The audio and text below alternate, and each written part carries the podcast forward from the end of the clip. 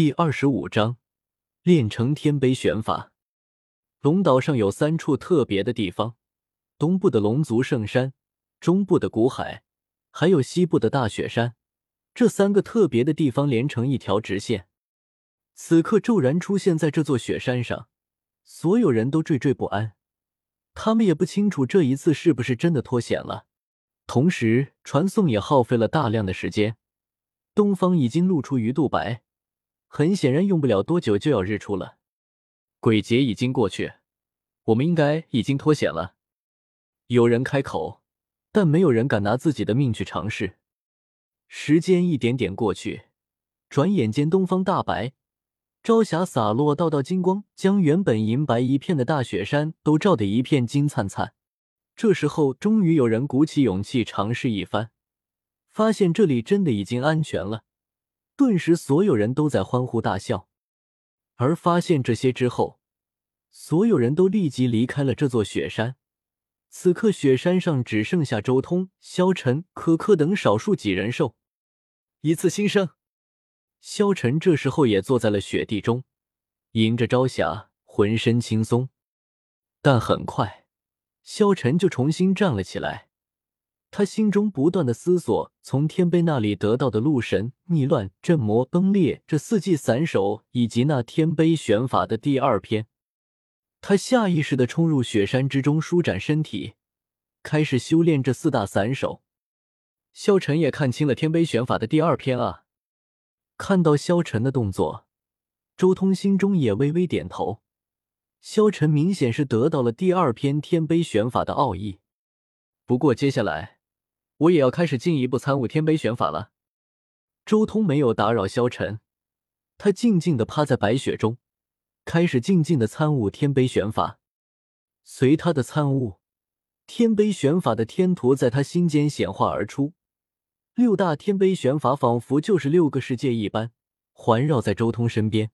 六幅天图在周通的神魂之中缓缓转动。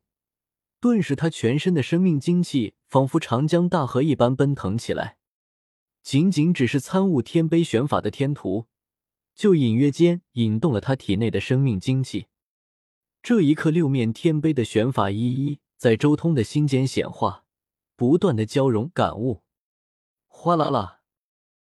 就在这时候，周通体内传出了波涛海啸之音，好似他身体之中有一座浩瀚无垠。深邃无比的大海，潜力在体内不断咆哮。那潜力之海中流淌出丝丝缕缕的生命精气，不断的重刷周通的血肉、筋骨、脏腑。这简直就是一次一经洗髓，他的在发生蜕变。天杯玄法的进一步补全，也令周通的深海神通更进一步，体内的潜力更深、更厚、更广袤无边。而且隐约间，周通体内这一片深海之中，阴阳海流交汇，好似在孕育更加不可思议的神通。潜力也能蕴含这样的玄妙，周通心中隐约间也好似打开了一个新世界。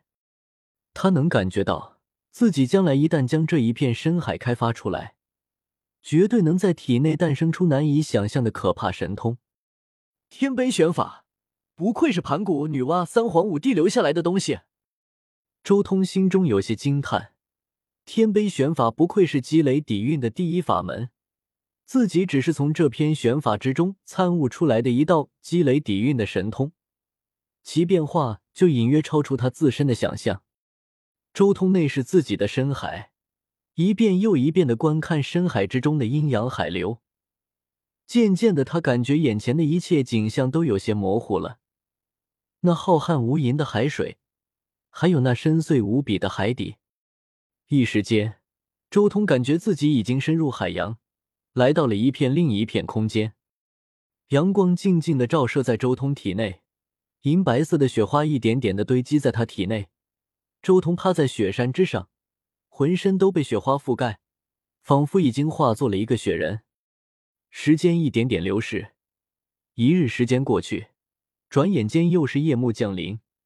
天空一片清明，漫天的月华星辉从天空洒落而下，天地间的月华星辉如同水波一般涌动而来，甚至还有雪山上那极致的寒冰之气。这一切全部都在向周通那里凝聚而来，钻入他体内，使得这里璀璨无比，仿佛一轮明月一般。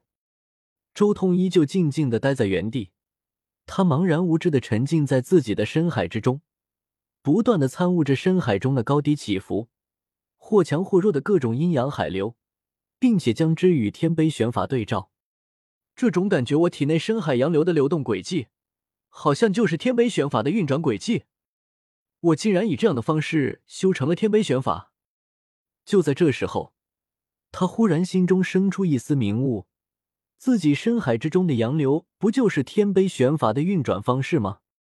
恐怕就是开创天杯玄法的盘古、女娲、三皇五帝都想不到，周通竟然以这样的方式另类的修成了天杯玄法。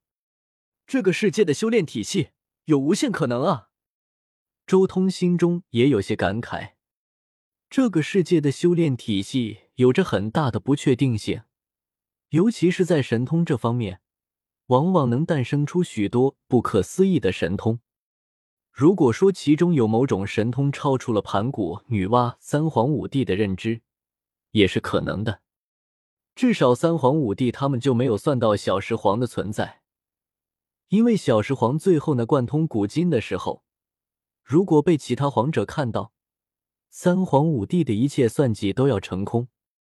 尤其是周通本人，其实不是这个世界的土著，他心中有着另一个修炼名的成果，可以从另一个不同的方向审查修炼的过程和结果，自然而然就能诞生出远超盘古、女娲、三皇五帝所预料的神通。只不过，我这到底算是修成了天杯玄法，还是没有修成？但转念间。周通心中也有些迟疑。正统的天杯玄法是消沉那样的东西，在体内弄出一个个神话的窍穴，最后这些窍穴连成线，组成全新的运转方式。